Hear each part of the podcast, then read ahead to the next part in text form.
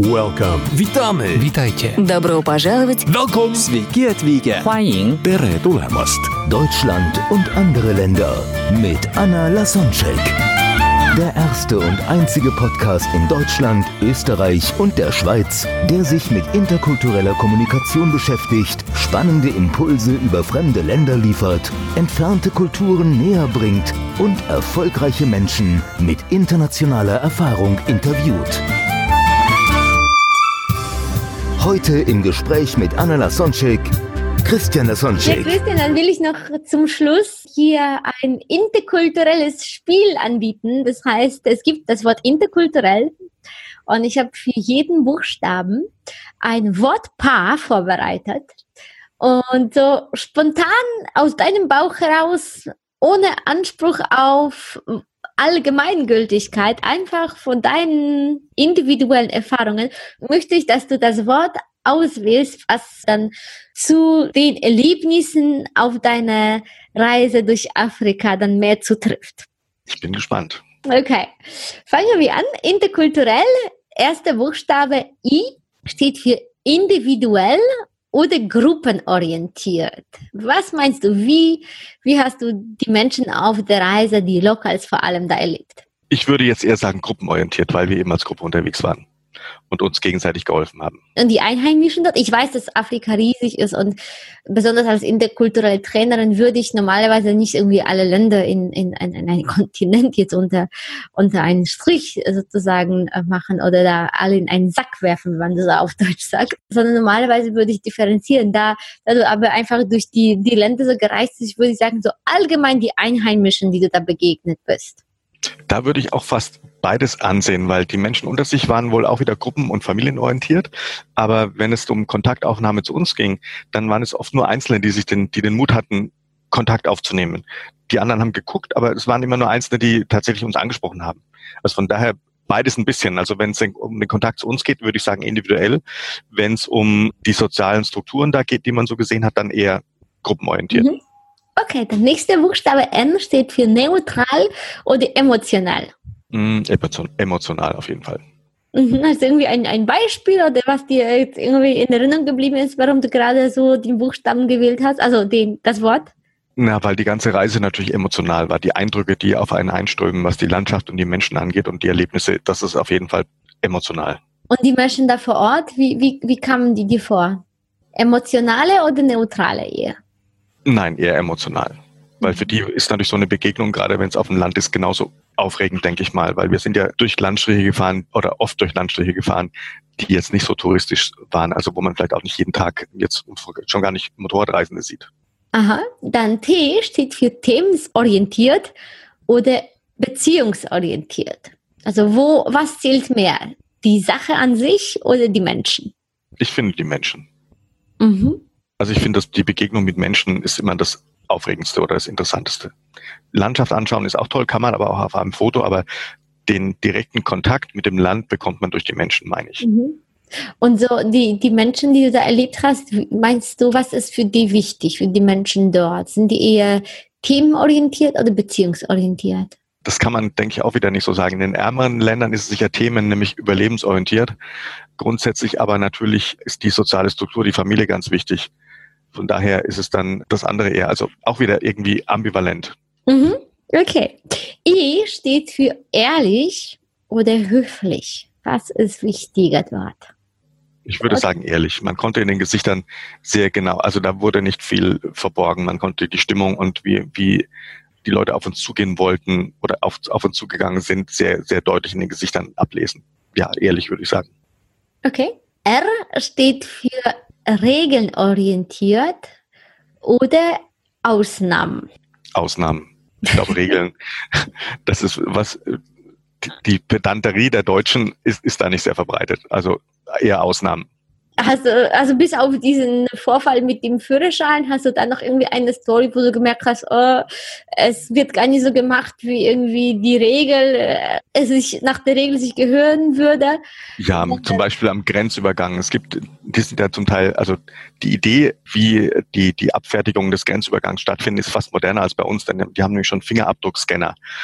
Aber einer meiner Mitfahrer hatte einen verletzten Daumen. Das heißt, er konnte den rechten Daumen nicht auf diesen Scanner geben. Und dann hat der Zöllner gesagt, dann nimm den linken zweimal. Das wäre natürlich bei uns auch nicht drin. Also da wird schon so ein bisschen das so hingebogen, dass es irgendwie funktioniert. Zweimal den linken. Okay. Und nächster Buchstabe steht für K. Also K steht für kurzfristig oder langfristig. Wie leben die Menschen dort? Ich glaube eher kurzfristig. Weil die auch nicht so weit in die Zukunft planen können, wegen der Umstände, gerade am armen Land. Und es ist halt auch so, dass die fruchtbaren Gegenden wiederum so fruchtbar sind, dass man gar nicht so weit vorausplanen muss, weil man immer irgendwie ernten kann. Deswegen denke ich, das ist schon sehr, man denkt mehr an den nächsten Tag als an den nächsten Monat. Mhm. Okay, das hängt vielleicht mit dem dann nächsten Buchstaben zusammen. U steht für unsicher und sicher. Wie fühlen sich die Menschen, also das Grundgefühl drinnen? Es geht nicht so sehr um die Sicherheit auf der Straße oder so, sondern eher um das Grundgefühl bei den Menschen. Da war unser Kontakt zu den Menschen nicht tief genug, um das wirklich beurteilen zu können. Aber ich könnte mir vorstellen, nach dem oberflächlichen Eindruck, den ich habe, dass es eher unsicher ist. Weil ich glaube, alle diese Länder sind immer noch stark im Umbruch. Und es ist einfach nichts, weder politisch noch wirtschaftlich, worauf man sich da lange verlassen kann. Deswegen denke ich, dass es eher so eine Art Unsicherheitsgefühl gibt. Mhm. Dann L steht für langsam oder schnell. Langsam. Wie ist das Lebenstempo? Langsam. Ist einfach zu heiß für schnell. Kann ich auch gut verstehen. Ich würde dort auch langsam leben. Tatsächlich gibt es so internationale Studien, die die Gehgeschwindigkeit der Menschen vergleichen. Und es hat sich herausgestellt, je wärmer das Land, desto langsamer ist das Lebenstempo. Finde ich völlig vernünftig. Dann T steht für terminiert oder flexibel. Wie ist der Umgang mit der Zeit der Menschen? Flexibel. Also ich denke, da wird alles flexibel. Es muss flexibel gehandhabt werden, weil es einfach die Ressourcen nicht so zur Verfügung stehen. Dann muss man einfach abwarten, was passiert und dann damit umgehen. Mhm. Ja, als ich meine Diplomarbeit geschrieben hatte, das Thema Zeit ist eins mein Lieblingsthema. Ich habe 128 Seiten darüber geschrieben, wie unterschiedliche Kulturen mit der Zeit umgehen, obwohl zwischen 30, 40 vorgeschrieben waren. Das Thema hat mich fasziniert und dann habe ich unter anderem dann erfahren, dass es noch heutzutage, also nicht irgendwie vor 100.000 oder 2.000 Jahren, sondern heutzutage Völker gibt, Menschen gibt in Afrika, die das Wort Zeit gar nicht kennen und die Uhrzeit überhaupt nicht. Also die verabreden sich dann, indem sie sagen, ja, wir treffen uns, wenn die Kühe auf die Weide gehen. Oder ja, wir treffen uns, wenn die Sonne untergegangen ist. Oder so, die benutzen die Naturvorgänge, um die Zeit zu beschreiben. Aber das Wort Zeit und die Uhrzeit gibt es überhaupt nicht. Es gibt ja auch so ein Sprichwort, das, ich weiß nicht, ob es einem afrikanischen König oder Häuptling zugeordnet wird, die Europäer hätten die Uhr, aber die Afrikaner hätten die Zeit. Ja, das finde ich auch schön.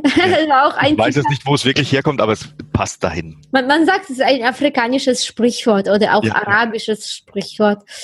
Das ist sogar als Zitat, als Einleitung eines Kapitels. Ja, finde ich auch super. Ja. Ein anderes Zitat, was das Thema Zeit angeht, es reimt sich auf Englisch. Yesterday is history, tomorrow is a mystery and today is a gift. That's why they call it present. Ah, hört sich gut an, ja. Ja, ja. Das ist auch, ich glaube, wir müssen alle irgendwie lernen, ein bisschen mehr im Heute zu leben und uns weder mit Reue für gestern zu viel beschäftigen, noch mit Angst vor morgen, sondern wirklich im Hier und Jetzt leben. Ja, meinst du, dass die Reise dabei geholfen hat, dass du dann gelernt hast, ein bisschen hier und jetzt zu leben? Also erstens war, sich einen Traum zu erfüllen, da muss man ja fast bewusst leben in der Zeit. Und was ich sehr angenehm fand, was man im Alltag fast nie hat, ist, dass man wirklich immer nur höchstens bis zum nächsten Tag denken musste, die ganze Reise über. Weil weiter hat man nicht vorausgeplant, weil erst dann wusste man, ist bis dahin alles glatt gegangen. Und erst dann hat man auch wieder am nächsten Morgen erfahren, wo die Reise am Abend endet. Also dieses in den Tag hineinleben war toll. Meinst du, dass du daraus noch für deinen Alltag jetzt etwas schöpfen kannst? Oder ist es schon jetzt durch deinen Beruf wieder zugeschüttet, diese Erfahrung? Oder ist doch was drin geblieben? Also ich glaube, durch den Alltag als Anwalt kommt man natürlich mit der Einstellung nicht wirklich gut durch. Weil ja, Termine sind auch so. Man muss schon ein bisschen weiter vorausplanen. Aber ich versuche schon den jeweiligen Tag, also da hat mich habe ich ein erfülltes Leben, also mir die Frage zu stellen, und das vielleicht öfter mal innerhalb einer Woche. Das hat mir die Reise schon gebracht, dass ich darauf versuche zu achten. Schön. Der nächste Buchstabe U steht für Unterschiede oder Gleichberechtigung. Ich glaube, Unterschiede eher. Mhm. Fällt dir noch was ein, bis auf deine Love Story? Nein, also die Freundschaftsstory geworden, ne? Das Gespräch mit dem Holzverkäufer in Sambia hat mir da viel die Augen geöffnet, weil er sagt, der ganze Staat ist sehr geprägt durch Vetternwirtschaft.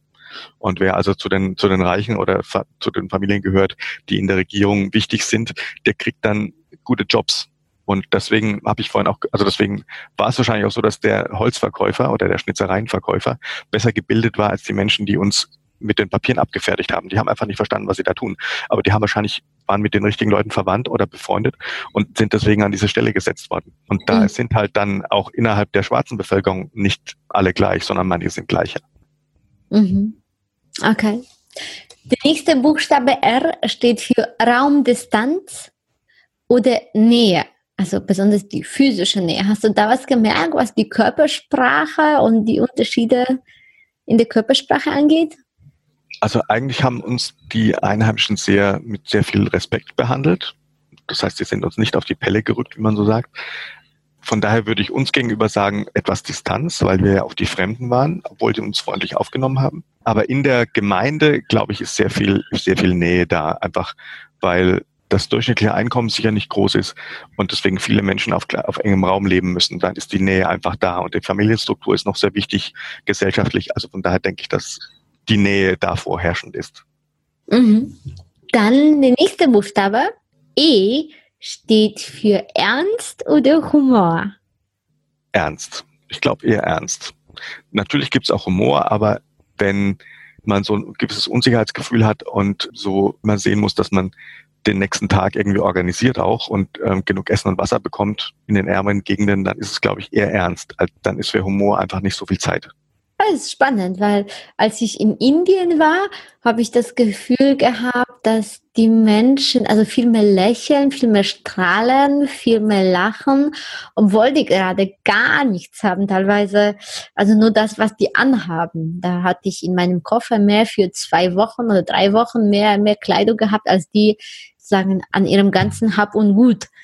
Da würde ich dir schon zustimmen. Ich denke auch, also wir wurden eigentlich fast immer freundlich angelächelt, wenn wir gelächelt haben. Also da war schon ein sehr freundlicher Kontakt zu uns. Und man hat auch an den Kindern gemerkt, dass, obwohl die so arm waren, die brauchen keine teuren Spielzeuge, die waren mit dem, womit sie gespielt haben, auch glücklich. Das sicherlich schon, aber ich kann mir halt vorstellen, dass wenn man um das tägliche Brot mehr kämpfen muss, dass man halt einfach ein bisschen ernster vielleicht ist. Das denkst du? Das vermute ich. Okay. Denn die letzten 2 L's. Das erste L steht für Leistung oder Status, hast du ein bisschen schon angedeutet. Wo zählt mehr, was ich kann und wo zählt mehr, wen ich kenne? Ich denke, da zählt mehr, wen ich kenne. Mhm. Das nützt einfach mehr. Vitamin B ist dort wichtig. Ja. Das ist bei uns hier vielleicht ein bisschen weniger, aber es ist natürlich auch so, dass das hilft auch, klar. Das hilft auch, aber damit wollen wir nicht angeben, wenn wir etwas durch Beziehung bekommen haben. Und dort kann ich mir vorstellen, dass es so ein Grund ist, okay, es ist einfach ganz normal und wenn ich die richtigen Menschen kenne, dann steht mir das zu, dann hat es einfach geklappt.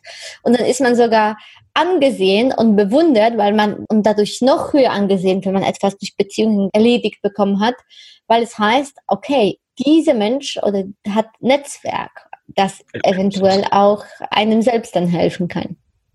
Ja, und das ist ja, das Netzwerk hilft einem ja nicht nur bei der Jobsuche für einen Job, sondern es hilft einem ja im ganzen Leben. Und da ist einer, der ein gutes Netzwerk hat, einfach auch insgesamt wichtiger da, klar. Sehe ich auch so, ja. Und das letzte L, Lust oder Pflicht. Wo tut man eher, worauf man Lust hat und wo ist man eher verantwortungsvoll, pflichtorientiert? Pflichtbewusst. Also ich glaube, bei uns hier eher Pflicht und dort eher Lust. Mhm. Ach schön, Christian, das war das Wort interkulturell. Danke dir für deine Stories, für deine Zeit in deinem beschäftigten Leben. Vielen Dank, war mir ein Vergnügen. Schön, dass ich was erzählen durfte. Ja, und jetzt noch für die Zuhörer, was würdest du als Abschluss sagen, der mit dem Gedanken schon lange rumspielt, gerade so was Verrücktes, Abenteuerliches zu machen, es kann Motorrad, Fahrradtour in Afrika zu machen oder etwas Ähnliches, vielleicht anderes Kontinent oder andere anderes Fahrzeug, eine andere Sportart, wie auch immer. Was würdest du so jemandem sagen, der so gerade den letzten Kick braucht? Auf keinen Fall auf irgendwann später verschieben, sondern sofort tun, sobald es geht. Weil ob es den späteren Zeitpunkt jemals gibt, weiß man nicht. Und es wäre schade, wenn man einen Traum sein ganzes Leben aufspart und es dann nie mehr durchführen kann. Also nicht lange überlegen, tun.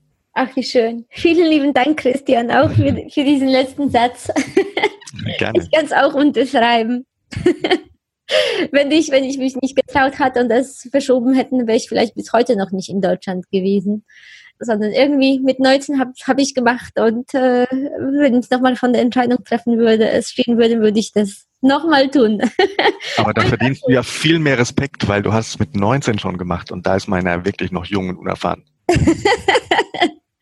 Ach du, es ist schon alles so, wie es sein sollte. Du hast nächstes Jahr schon 2 Motorradtouren geplant und wer weiß, wozu es gut ist. Alles passiert schon zum richtigen Zeitpunkt und wir können durch solche Inspirationen einfach nur dem bisschen helfen, dass gerade der richtige Zeitpunkt jetzt kommt oder dass die Person das begreift. Du bist ein tolles Vorbild und Beispiel, dass es möglich ist, auch wenn man einen ernsten Beruf hat. Gerade deswegen braucht man das Ausgleich. Und Träume sollen halt nicht nur Träume bleiben, sondern müssen irgendwann zu Erlebnissen werden. Ach schön. Danke dir, Christian. Alles Liebe. Gerne. Tschüss. Tschüss. Welcome. Witamy. Witajcie. Добро пожаловать. Welcome. Sveiki atvykę. Hwaiying. Tere tulemast. Deutschland und andere Länder mit Anna Łasoncek. Der erste und einzige Podcast in Deutschland, Österreich und der Schweiz, der sich mit interkultureller Kommunikation beschäftigt, spannende Impulse über fremde Länder liefert, entfernte Kulturen näher bringt und erfolgreiche Menschen mit internationaler Erfahrung interviewt.